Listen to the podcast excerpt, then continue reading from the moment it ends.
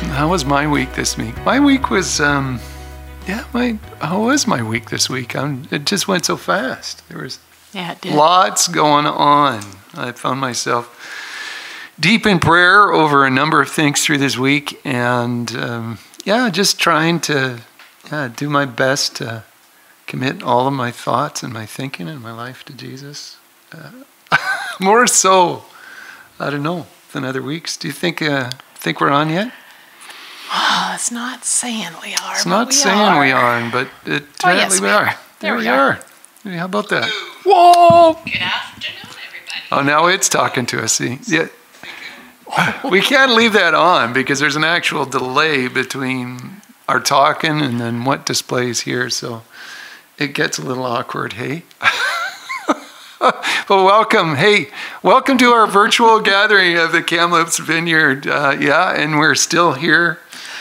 Yeah, I was just thinking. I was thinking today, going, really looking forward to no more living room preaching. No, no more living room preaching. Well, I don't know. We've always kind of talked about the glory and the fun that we might have in, in you know, doing church out of our homes. Like, it We'll happens. see, one day at a time. Lots of the church meets out of their homes around the world.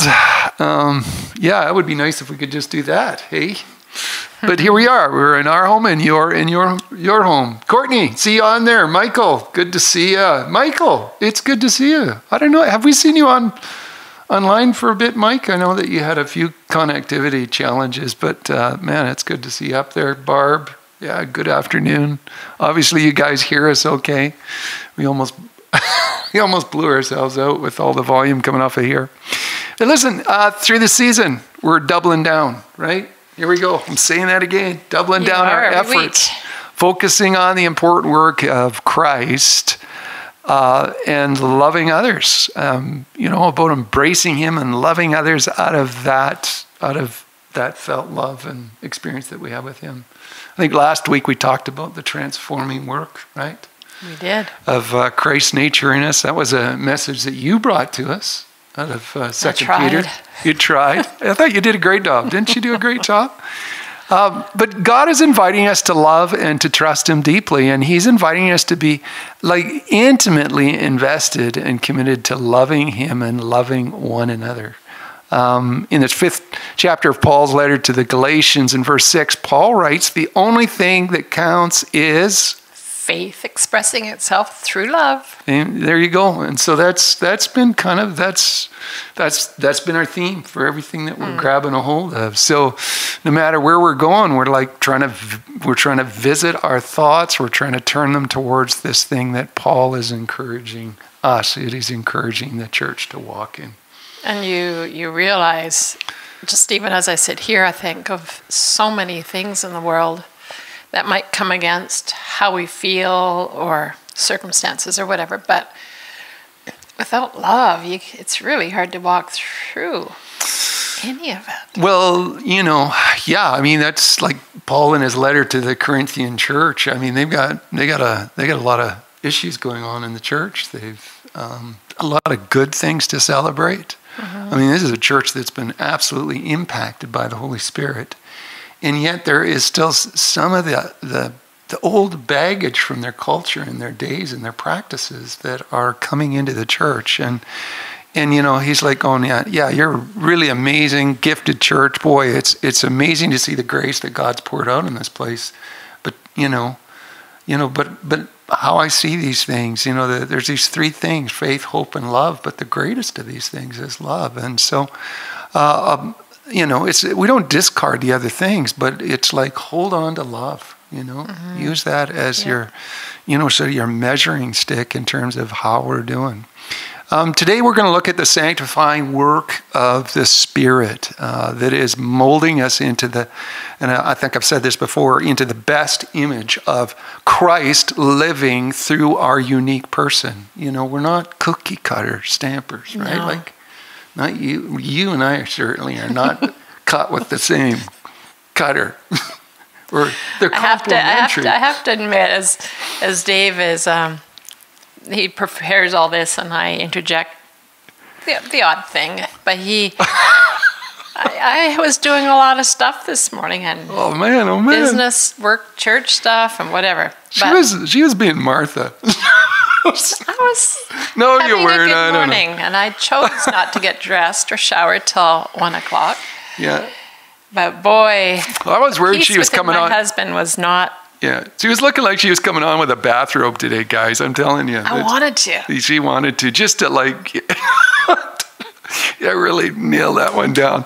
Well, which yeah, I mean, heck, you could have. Uh, we'd have just gone to an audio clip. but today we're looking at the transforming of, of work of God that takes place in those unseen times and seasons of our lives. Are you are you feeling like there's a glasses to read. Oh, well, that's so you can see better. But uh, you know, I am I talking to people who feel like they're just not seen, and you know, living in a just like kind of in a hidden time of life. Like it, it feels like that way, doesn't it? Sometimes. yeah. Sometimes, yeah. And then even when you're, you know, even when you're bumping into people in in the in the outdoors, it's it's you know, it's actually quite an extraordinary event. So, so through this week, I, I, I had an invitation to, to go hang out with, with one of my pastoral friends here in town, and, and we went pushing up into the snow in in, uh, in a location that I had never been before, and um, it was fun. It was fun. But every time we met people along the path, there was these great conversations that would take place. It was like people were just so excited to see other people. And then here's me excited to get you out of the house. yes, you were. And Andrew was out working, so I had the house to myself, and I loved it. It was just so peaceful. Yeah, that's good. So get ready. You're going to do some reading here. we're going to keep us on task, you guys. Uh, yeah, we're getting off the path, but yeah, we're we're in a time where where it feels unseen, and you know, it's just it's in a a crazy season in our life that really none of us can point back to and say that we've been through something like this before. For those of you who are receiving and actually reading our communication uh, from the Kamloops Vineyard through our weekly newsletters, hey, if you're if uh, if this is the first time this is news to you that that we're actually sending out weekly communications and you're not receiving that, email the office, ask us, come online, chirp and say, hey, I, I'd like to be receiving those things. But uh, through the week, we presented you with some preparatory reading for today's session from our series that is called "In Solitude He Forms Us," and That's uh, funny because I never read the. the notes. I didn't. Well, of course not. of course you didn't. you were just too busy. Good job to get people to pre-read that stuff. well, maybe they did. Did any of you guys pre-read it? Oh, there you go. Oh, Courtney's got some. She's got some notes popping up there. First Peter four eight. What does that say, Courtney? You got that pumped up there. Maybe you should write that out for us. Um. Anyways. I'm see now. I'm distracted by the things they're reading. Where are you reading? You take take the mic away here. I'm going to read with my glasses on Matthew 4, verses 1 through 11. This is the New Living Translation. Okay. Good boy.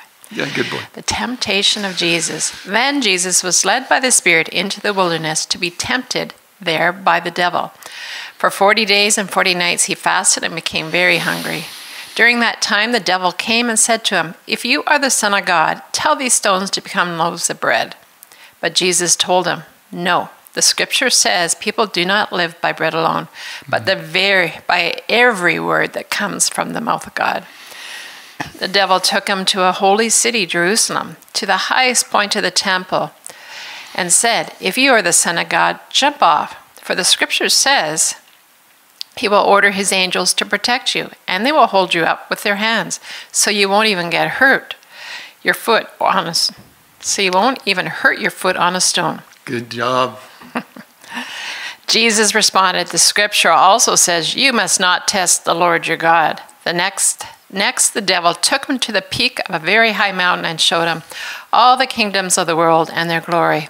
I will give you I will give it all to you, he said, if you kneel and bow down and worship me. Ouch. That's not scripture, that's my own. Ouch. Yeah, that's the Debbie's version, Debbie's message version. Get out of here, Satan, Jesus told him, for the scripture says, You must worship the Lord your God and serve only him. Then the devil went away, and the angels came and took care of Jesus. I love that. I love that. Yeah, you, you were almost pretty good there. You were, you almost showed a little disdain there. Get out of here, Satan! Like, oh, I have had practice. I think we've had enough of this. Thank you very much.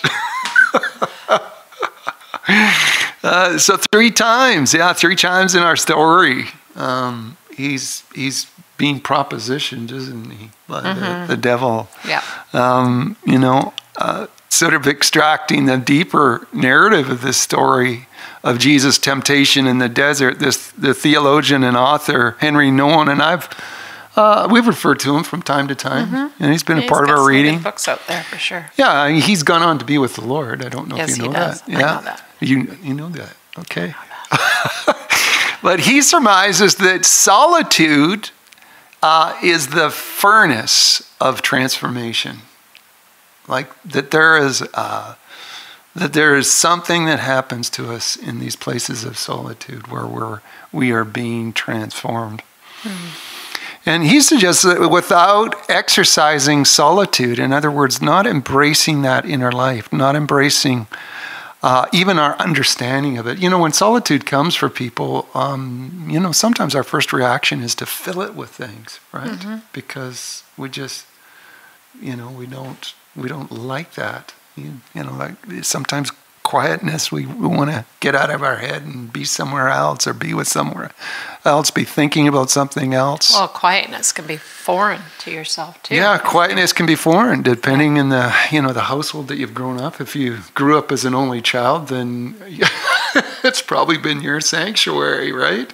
Yeah. Uh, if you grew up in a really busy household, you're you know you're used to that. I mean, there's so many things that we could talk about, but there's there's something that happens in the place of solitude where we remain um, without exercising, where we can actually become a, a, a, victim of the of the messages that are coming from the world. Mm-hmm. Like the mm-hmm. world is is trying to sell you something all the time. It doesn't matter what you do. I mean, you can't even go on your you know your laptop or your smart device these days without people trying to message you and sell you something. Oh, it's right? terrible. Uh, Courtney says she shared 1 Peter 4 8 on her Facebook this morning. There she you did. Go. Oh, good. Don't ask me to remember what it said, but I read it. she read it. There you go. I haven't been on Facebook this morning. I got a minute. Um, Henry Nouwen also says that without silence, we can find ourselves like entirely consumed and wrapped up uh, by, with a skewed understanding of who our true person is. You know, we can be trying to live out of a false self, like creating a narrative for our lives and a presentation of our lives that just isn't true, right? Mm-hmm. You know? Um, so the Apostle Paul writes, he says that the Spirit drove Jesus out into the wilderness. Do you hear the, the sort of the, the shift of the language there? And it, it actually does shift uh, in the Greek of that. Um, Mark puts it a little bit differently, but Matthew writes that the Spirit led Jesus out into the wilderness. And any way you read it, Jesus is compelled by obedience to the Holy Spirit to lead him into the furnace of solitude, into the furnace of the wilderness where he was tempted with three obsessions of the world. And uh, in his book, uh, The Way to the Heart, Henry Nouwen, as you said, we've probably got that tucked into our library yeah, somewhere there downstairs. we got bookshelf. Yeah, we do collect books. uh, Henry Nouwen identifies these three compulsions by name. First, uh, he says that uh, there is this temptation to be relevant, right? Do you, do you have you heard of that word relevant? You know. Do you get that? Yeah, you were saying that I was being a little bit wordy here and kind of, you know, whatever. Said you were being quite eloquent. Eloquent in your words. With my language. It's, yeah, well, there, there's temptation to be relevant. That would be like one of the first obsessions. It's this, and, and I would put it this way to fixate our appetites on what is rightfully ours and to reach out and seize for it in our own strength, right? Mm-hmm. Sometimes it can be that kind of thing, or those things that we think ought to be ours. Turn these stones into bread, like we're trying to feed that appetite. Secondly, there's this compulsion to be spectacular. You know, and, and there's, there's Satan uh, inviting Jesus, taking him up to the high pinnacle of the temple and say, throw yourself off, right? And the angels will, the Lord gives his, his, his angels charge over you. They'll, they'll, they'll, they'll, get you. yeah, they'll get you. Yeah. They'll throw yourselves down. And finally, there is this irresistible urge to be powerful. And this is an urge that drives our world. Mm-hmm. That, that, that need to be powerful. And what does he say? I'll give you all of the kingdoms of this world and their glory. So the, the world actually has a certain glory to it, a certain whatever about it. I, you know, I, I think, you know, when I used to work in the marketing world, I told you that some of my some of my my trips with with the last company that I worked with took me, you know, took me out of Canada and, and working with some you know some big box kind of Fortune 500 type companies and and going to these events, uh, you know, and some of these gatherings in places like Chicago and other places. Um, I'm going to say like there is a there is a certain do I use the word seduction? But it does feel that there's a certain lure um, of power that you can actually, that's tangible, that you can feel in the air when you're around uh, companies of notoriety and the competitiveness and what's going on. Maybe we, yeah, maybe I haven't talked lots about that, but it, it does feel intoxicating. You know, it's yeah, it's very interesting to be around. Matthew writes that the Spirit led Jesus out into the dare, into the wilderness where and and Henry Nouwen puts it says where he experienced those three temptations to be relevant, to be spectacular, and to be powerful. Um, now, of course, Jesus actually is already all of those Yeah, he things sure is. which but it's not in the way that the world would dictate it right? It's actually it's better. But it, it looks different and um, yeah, i mean satan's always trying to sell us a lie.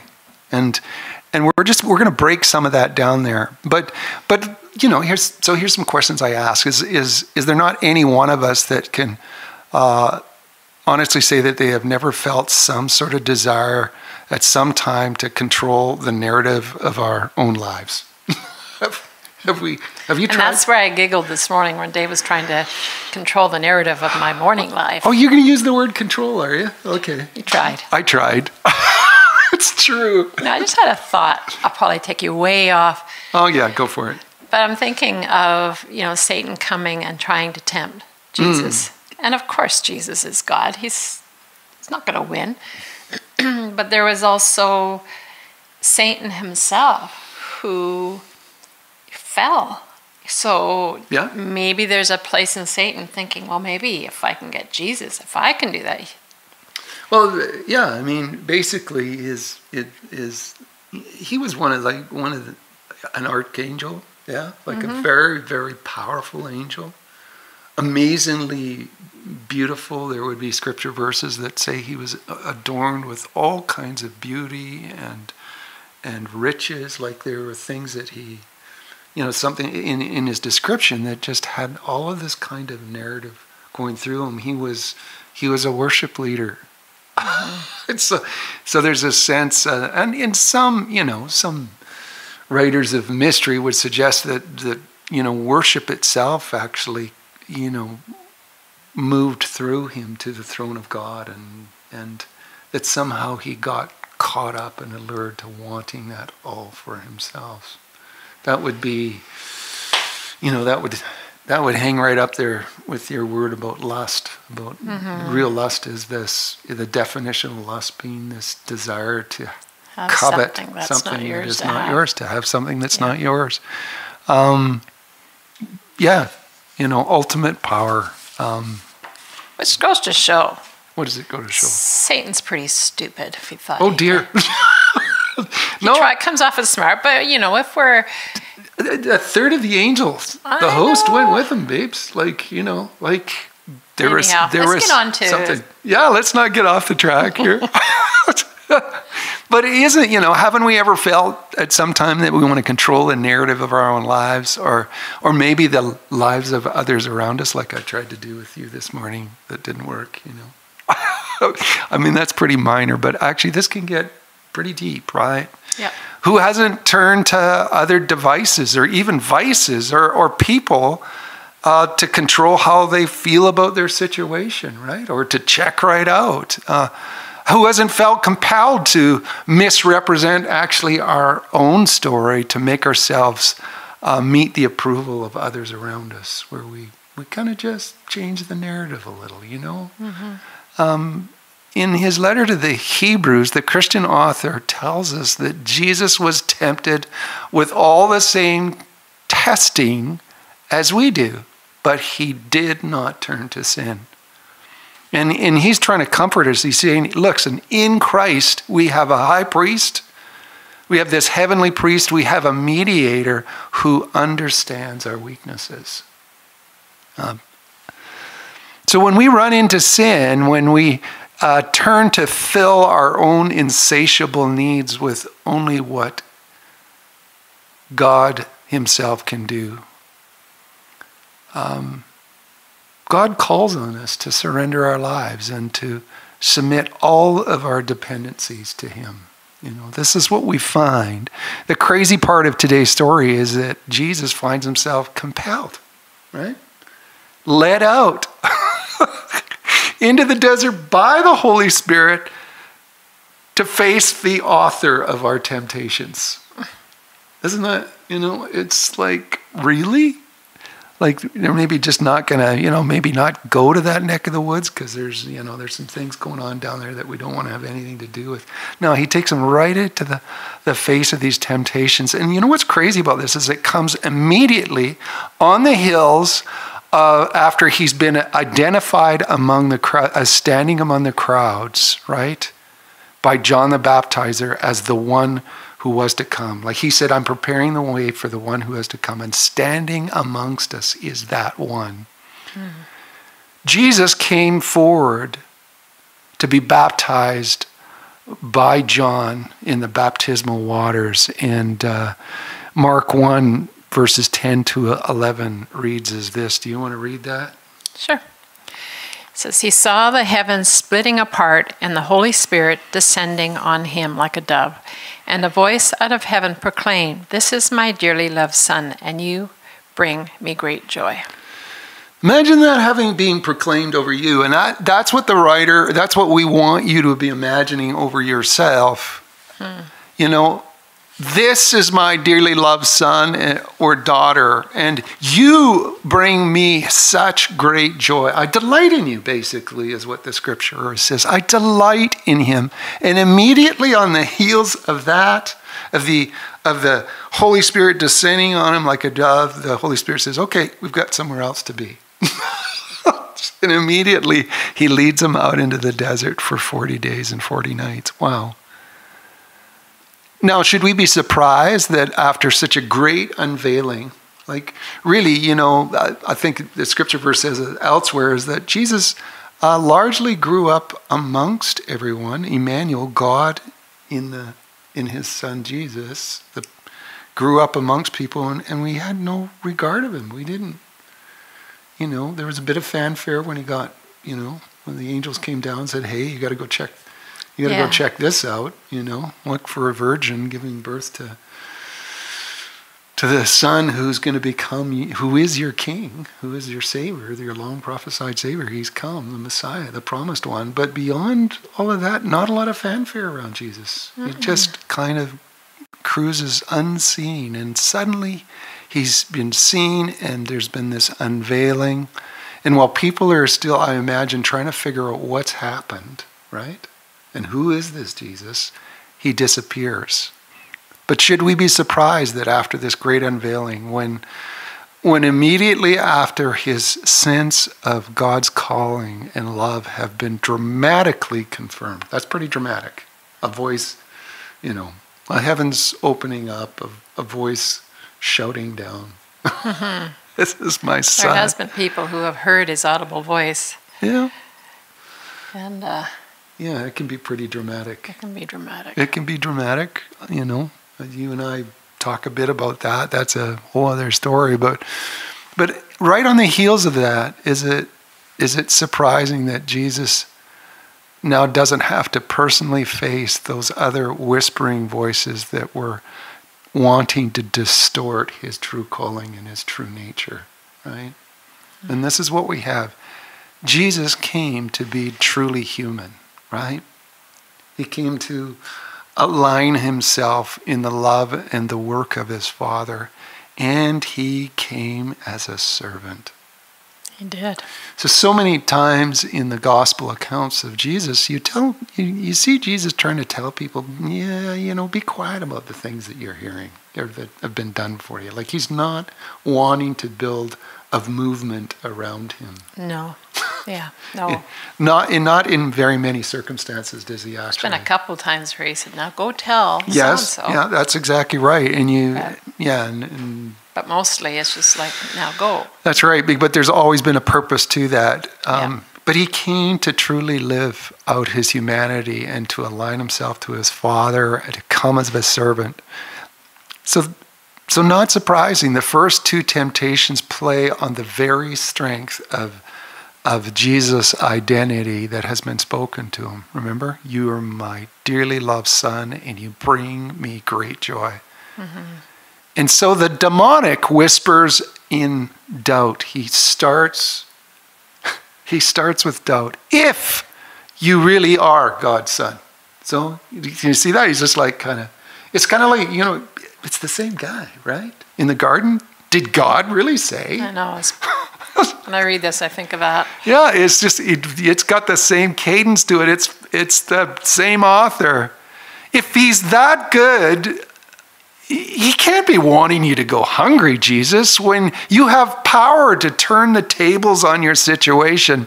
Take what is rightfully yours. Don't you want people to see you for who you really are? Why not throw yourselves down from the temple and, and let his angels catch you up in free fall before your foot even touches the ground? Is that some of the stuff that you were thinking that I was saying that would sounded a little bit no. eloquent? But it does feel that way. It's a narrative, it's a story. And he, he's just, and it's sort of this like, it's, it's this challenge. Jesus, do something, do something really spectacular so that people can see you. And when all of these things don't work, then the enemy of our souls and Jesus' soul boldly plays his entire hand, right? He just can't help himself. Oh, forget your heavenly Father. Just worship me, and I will give you power to rule all of the kingdoms of this world and their glory. He's wanting to give them something that has already been usurped by him from the beginning of creation, right? And and Jesus, however, he sees a trap, doesn't he? Yeah. Yeah three, three times tempted, three times Jesus shuts down the compulsions of this world. And he, he does that by revealing the will of his Father that he's found in God's words. It's, it's, it's in my Father. And, and here's where you find it. He deals with our twisted need to answer for our appetite to, to find immediate satisfaction, right? Is that, we're addicted to pleasure. We're addicted to happiness. We're addicted to certain things, right? Our insatiable desire. Insatiable means it's, it just can't be filled, right? Mm-hmm. It's just like never enough. This insatiable desire to be seen and to be spectacular. There is a, there's a, there's a drug that comes with that. There's serotonin that's released. Adrenaline. Yes, adrenaline, serotonins that are that capitalize in our brains. There are there are places in us that want to be to be validated like that. And then finally, it, there's there's an answer. There's there's this anxiety that drives us. It's a compulsion to be in power, to control, as I said, our narrative, our story, to control all our circumstances and the outcomes. Like we kind of want to have it, everything under taps. You know, we, we want to know. We want to know all the answers, and we want to control the narrative. Solitude is the best place of our great struggle. It's it's it's both the place of our our struggle with our, our place where we get honest about the things that are going on inside of us, and and the and the opportunity for great encounter. Mm-hmm. What do you What do you do when you feel anxieties coming up and and things going on for you? I think last week you said you did puzzles. Well, as a lot of times you'll get the reaction. yeah. You know, even last week I was shopping, getting some stuff for my daughter, and she's on FaceTime, and and with the frustration of the mask in front of us and not being able to hear each other, I rose my voice to a few other eyes, again looking at me, just like the bank experience. Oh no. And then, but I, you know, after I got out of the, because it was just busy, too much stimulation and stuff in there. Yeah. there. So after I left there, I just took a big breath. I just had to go, just invite God to come meet me at this place. And then when I got home, I gave my daughter a call and said, Hey, I'm sorry. And then she was, I was just dialing you to say, Hey, I'm sorry for her. but in, in that, for me, I just, I just have to just be quiet, Yeah. invite God in. And, and it's not like I physically take a step back, but Sure. I, with God, take a step back Yeah.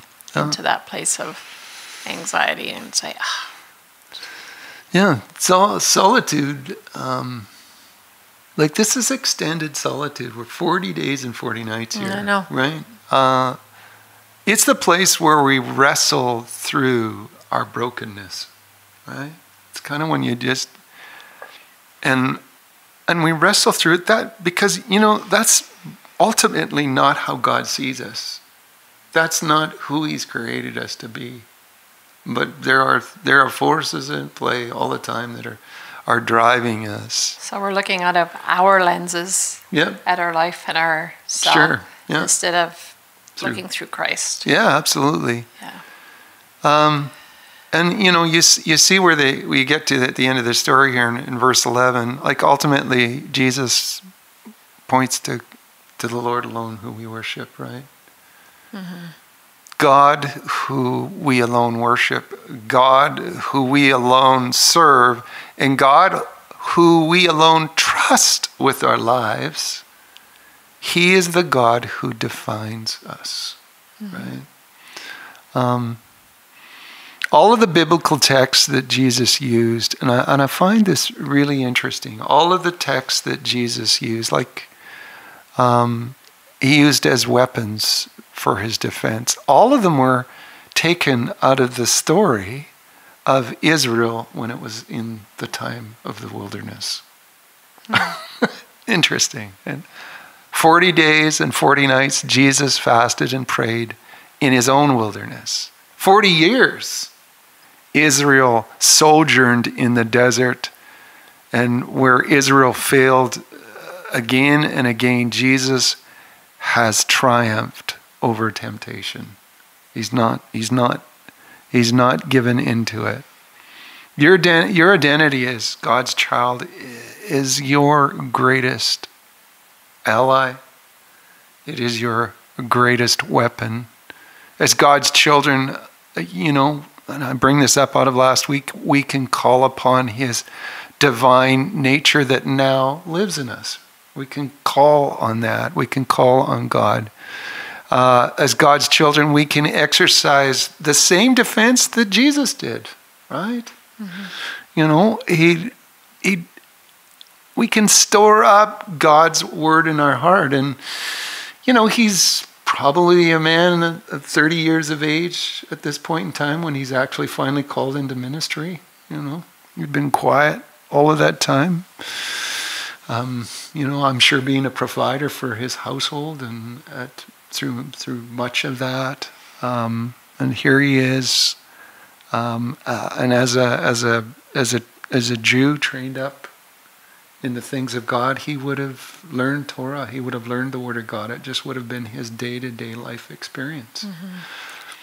But we we can store up God's Word in our heart, and it, it's why we we day over day and why we week over week we lean into hit the scriptures that God gives us and we meditate on them and and invite invite the things we're learning to inform and teach us and and even transform us in a mm-hmm. way.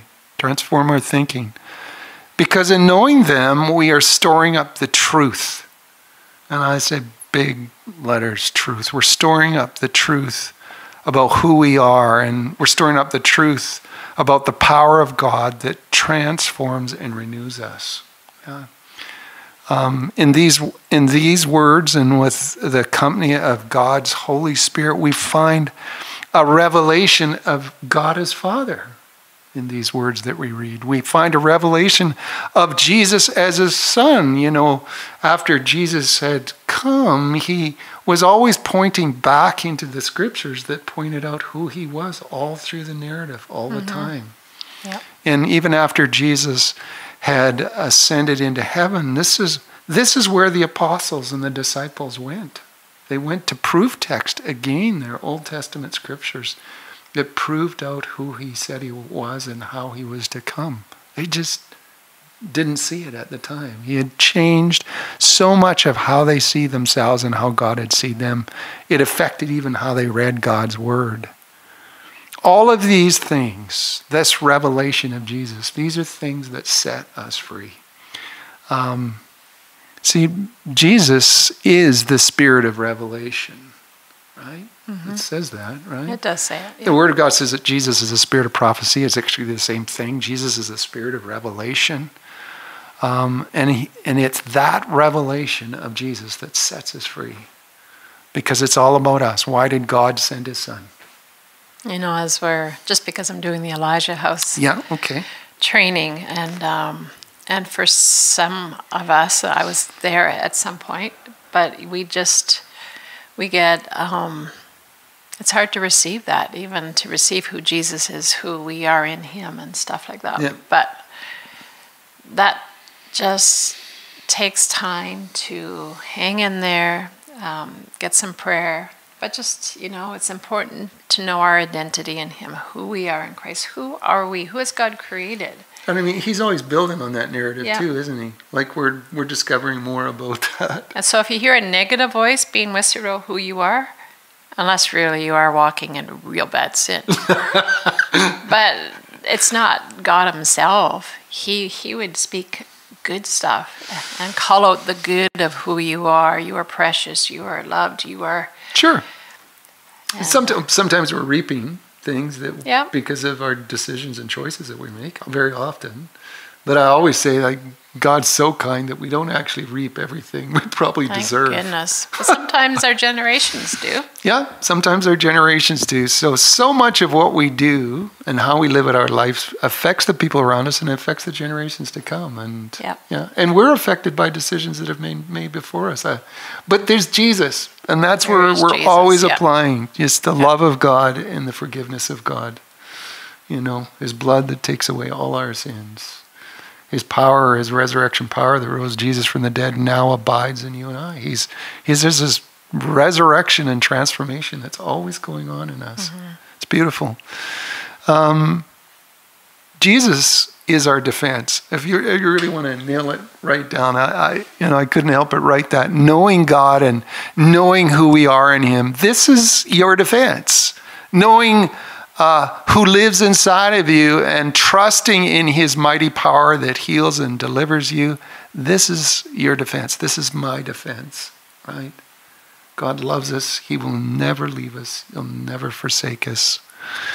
Um, listen, uh, novel or novel coronavirus 19, whatever, however we're going to pronounce that. COVID 19. Right? Yeah, COVID. I mean, it is thrust all of us into an uncomfortable solitude of some description. And, and this is what's been yeah. ringing so true to me as I consider this message today. Um, at no time, at no time in our known history, think about this, have we seen churches from around the globe experience voluntary and imposed restrictions from gathering as we have seen now, today. Um, this really has me deeply considering like what lies ahead for all of us. But that's, I mean, years ago they had to shut it down too, and um, whatever. that- Spanish flu. The Spanish flu. Yeah, but but but that was only in certain areas of the world. Okay. We are experiencing global, Global, yeah. pandemic of Yeah. a nature that that we have never seen before. Um, yeah, and, and you know, we actually kind of know how these things sort of work now. We have science that is much more advanced, and so maybe with more knowledge, we're actually more fearful because Spanish flu, man, that was not something you want to get. That's actually something we could talk about, but that'll be another day.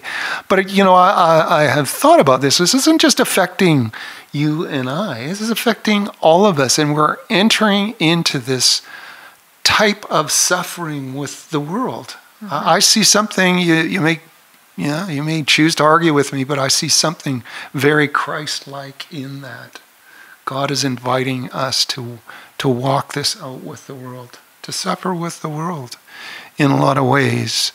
Um, you know, it it hasn't gone away yet, and you know, and it feels like we're in the heat of the battle now, where vaccines are actually going to are promising some relief, but those supply chains are getting tested right now, and it's yeah, people are getting a bit frustrated. But but no time have we experienced this as the church had to exercise um, restraint like this. No time have we sort of entered into some kind of a weird solitude of some description. And well, when the coronavirus wanes and, and when we all return uh, from this internment of solitude, I've called it this desolation, I can only guess that so much of how this pans out, how we've used this time, depends on our willingness to, to concede that our worth and that our identity entirely rests in God. I mean, how does it change everything? And, and who does he say that I am? Luke's gospel records that when Jesus returned from the wilderness, he returned to Galilee in the power of the Spirit, and news about him spread throughout the whole countryside. like, yeah, like the news of that. Um, there is a corporate nature to this message that we're bringing today, but I'm setting that aside to weigh out the levity of things that we're really being asked to consider here.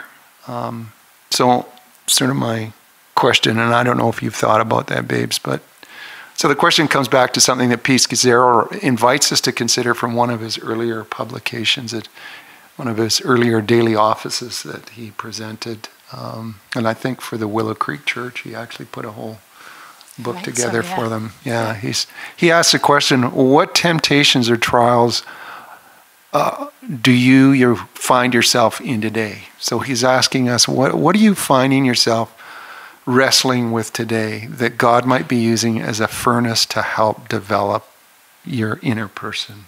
You know, your inner person, your who you who God sees you to be that is just aching to come out. So, who is that for you? What is that for you? I thought I'd ask first, so you don't ask me. Yeah. Yeah, well, I was looking at you just for fun. Um, my inner temptations. Yeah, that's. Um, I think part of it, you know, I think part of it would be, you know, I said this earlier on in in one of our one of two meetings that we were eventually allowed to have um, back at Gateway Church when we first moved into that facility. Um, you know, I I I felt like God was inviting me out in the sense that He was asking me, "Are you willing to embrace obscurity?" And you know, there were a few groans in the audience when in our fellowship when they heard me share that, but that still weighs on me. Like so many things I can't control, so many narratives I can't control. Um, you know, like just how do we do this well, and and how do we Yeah. you know how do we ensure that as the body of christ that we're flourishing through these times i mean i've probably like no time in our you know 10 year pastorate here have i prayed as much as i have for the church just in terms of where we're you know how we're doing like how we're and and maybe that's you know maybe that's the most important work i've thought about that we can do is to pray for one another and to pray for the For church sure. You know, I think of the I think of the Pauline letters or any of the letters that were written from prison. I mean, he there were a lot of things in Paul's life that were taken out of his control, that he the narratives he couldn't possibly control in the church. And much of his time is spent praying for the church.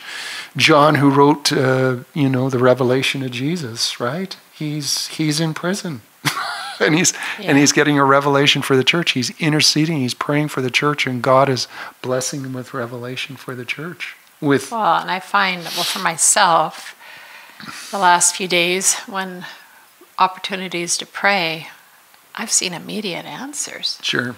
One being, uh, you know, not anybody local, but part of a group I'm part of, just seeing, yep. you know, somebody set free from something that has been there for 40 some years. And, um, and then just the other day praying and seeing, like within seconds, immediate answers to prayer. And yep. so I think if we think our prayers aren't powerful or they don't make a difference, you know, as long as we're praying in the will of God, which, you know, we, we pause to hear what he has to say sure. as we pray. Sure, sure. And so, yeah. you know, actually, in that, you know, on that note, um, like I, I would say that there's been a, a considerable amount of prayer that uh, opportunities for prayer that I'm experiencing, that you're experiencing. Um, you know, we've begun meeting Wednesday evenings as an example for community yeah, it's prayer. been really good. Um, you know, I've been working with with uh, some guys called the Band of Brothers. It's and, and it's a group of guys that um, are convening on Tuesday mornings to pray. I've kind of put out pushed out an invitation for other guys to consider meeting through starting another company through the evening where we could meet in prayer. But we're we're encountering God in our in our sharing. Like we're yeah. sharing our lives with one another, you know, some of our struggles, some of our successes, and we're praying for one another, but then we're praying into circumstances. And I mean, the revelation that is coming while we're praying has been brilliant. And the answers to prayer, there's like, we're getting answers to prayer. Like it's just amazing. Yeah, who goes figures? So, you know, the opportunities are there. This, you know, the fact that we have this device to actually yeah. connect with you. Um, through Facebook and through YouTube and uh, and through Zoom, these kinds of things. I mean, uh, really, telephone. Yeah. Oh, yeah. There's telephones. Yeah. It's amazing. It's amazing. So, uh, yeah, with with yeah, without exploring that too much, there there are a lot of things going on in my heart, right? That I'm having to learn to trust God in, and I think that that's the big deal. Like including trusting, including your wife getting dressed in time. Including my wife getting dressed in time. That seems like a small thing. Um, but yeah, in the moment, it felt a little bigger. Um, so, yeah, what temptations or trials do you find yourself in today that God might be using as a furnace to help develop your inner person? Um, and those just present as opportunities for us to surrender yep. our trust in God. I mean, yep. that's essentially what Jesus was Number doing. Number one step is just saying, Yeah, show me God. Yeah. Yeah. yeah. Just show me, God, what what that might look like. Yeah. Um, I'm trying to think here now. I've got.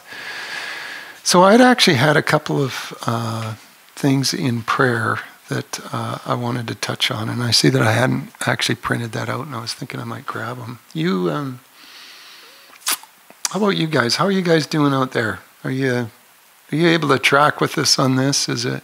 Did we lose anybody in the turn? No. Um, did you have anything else that you were you were hoping to share? No. no. I mean, earlier I had brought up an example, mm-hmm. and and just it's about choices in our walks, right? Yeah. And I was just sharing like years ago. I was in a grocery store and I um, Eh, and it was summertime, and I had a flat of strawberry. Well, actually, I had two flats of strawberries, but the limit was one flat of strawberry per customer per yeah. day. Yeah. And so, but I didn't actually know that until I got near the front. And I went, oh, I am not going through these lineups again. So I had a choice. Yeah. To just put one aside, or to fib and say. To fib. What, what's say, a fib, honey? It's not a truth. it's not a, to mislead just, somebody. and just to say, hey, this is for my sister. So I got up and I could hear. It was almost like Jesus. It reminds me of this of Jesus in the wilderness. This, you know, just go ahead and tell them that it's for someone else. You're going to get it anyhow. You just go through the lineup twice. What's the big deal? So I listened to that little voice and I said, one was for me, one is for my sister. I understand if you won't give me both, but. And she goes, oh, no, why will, since it's for that. But my oh, wow. goodness, when I got out to the car, was I convicted because I gave in to that other voice. I didn't, excuse me, go running back in the store and repent. but at that moment, I repented and said, God, I won't do that again. And, and, but to this day, it shifted something inside me that's sure. just like, I can't go there again. That was just, yeah. That was not right. So there always will be temptations of, and, and God gives us discernment. A lot of times we do know what is right and what is not right. Absolutely. And you have a choice, even though it may not benefit you, it may not, um, you can justify anything. Well, most things away. Really? Anything? Just about anything. but really, the call, the high call of God is to do what is right. Sure.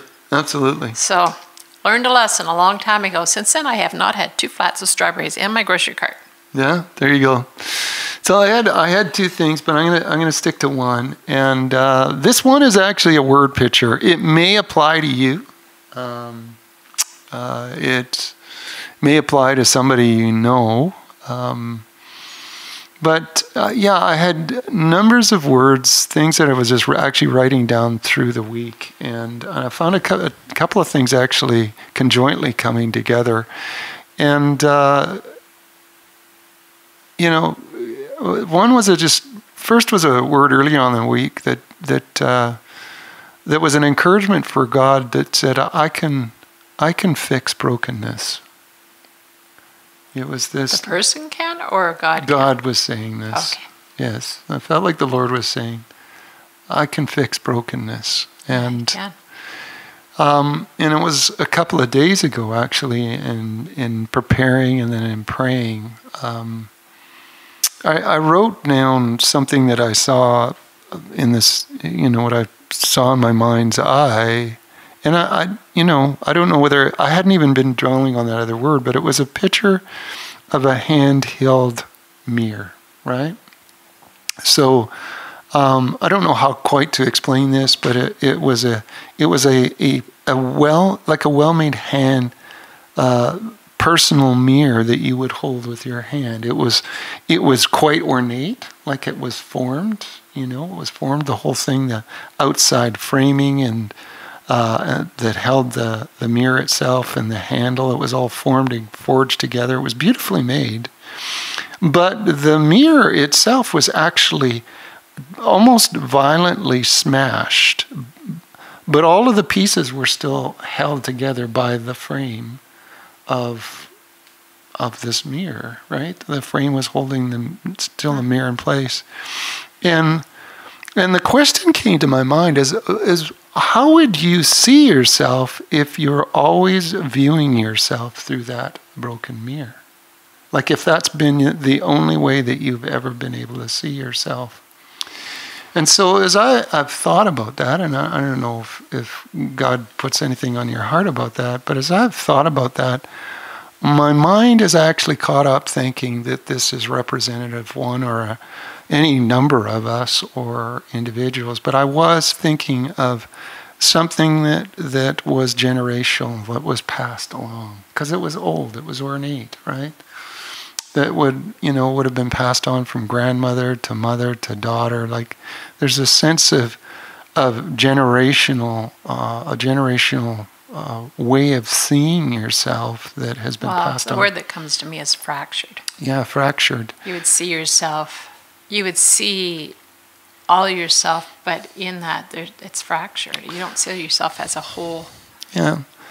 And as I've prayed about that, um, I've, I felt like the Lord was saying that you don't need to throw the whole thing away, but Jesus actually wants to fix the mirror itself that thing that's been fractured because there's there is something good there that Jesus wants to preserve, but he wants to renew the image of how we see ourselves. And so uh, I present that to you as a as a possibility of a word that God maybe is wanting to encourage uh, you to. Uh, we talked earlier in this message about you know coming face to face with our own brokenness, but actually really coming face to face with Jesus. Who, you get it? Mirror face to face brokenness. Oh, there you go. Just kidding. Well, no, actually, it can be just like that. But God, He really wants to speak into us who we are. We see ourselves, the more intimately we look into Jesus' eyes, the more we will see our reflection yeah. in His eyes. And and I, I believe that for maybe one or others of you, that, that God, in fact, doesn't want to do that kind of uh, just uh, upgrade, renewal in your life. Uh, that actually doesn't have you looking uh, maybe so negatively towards the generations that preceded you, but to actually see how God's been at work through it all and uh, and really renew some things there. Yeah. If that's you, uh, reach out to Deb and I. Right, yeah. reach out to some folks that you trust. Get some prayer around that because I, I think that you know I think that God wants to do something in this season for you in this time of yeah. you know solitude that we find ourselves. So I hope that comes by way of encouragement. Yeah. It's healing. Well, it's healing. God is yeah. God is our healer. Yeah. Um, so I don't know, guys, if you got any questions that you want to push at us, we're we're um, there we go, Michael. Uh, so we're gonna we'll probably cruise the internet. We'll we'll check our uh, check our messages that are in, and if there's specific questions you've got for us, we'll answer them. But I think we can, yeah. That's that's kind of what I felt like we needed to share today. I hope that, you know, that that comes by way of encouragement to you. That God's not going to waste this season that we're in right now, that we're going through. Um, allow God to do the deep, deep work that He wants to do to transform us. Mm-hmm. Yeah. Yeah. Yeah. Just it's just a continual surrender and trust in Him, in His goodness. Right? Sounds good. Sounds good. All right. Why don't you pray for us? Sure. So, God, we just thank you for you. We thank you for who you are in our lives, and we thank you that you're taking us deeper. Yeah. God, I pray for uh, patience as we we can just sit at your feet and just work through the things you want us to work through. I pray for a depth that we didn't even know was attainable sure. in our lives with you. And I just pray your peace over every one of you guys. I pray His presence and His peace just to be with you. Mm. Amen. Yeah.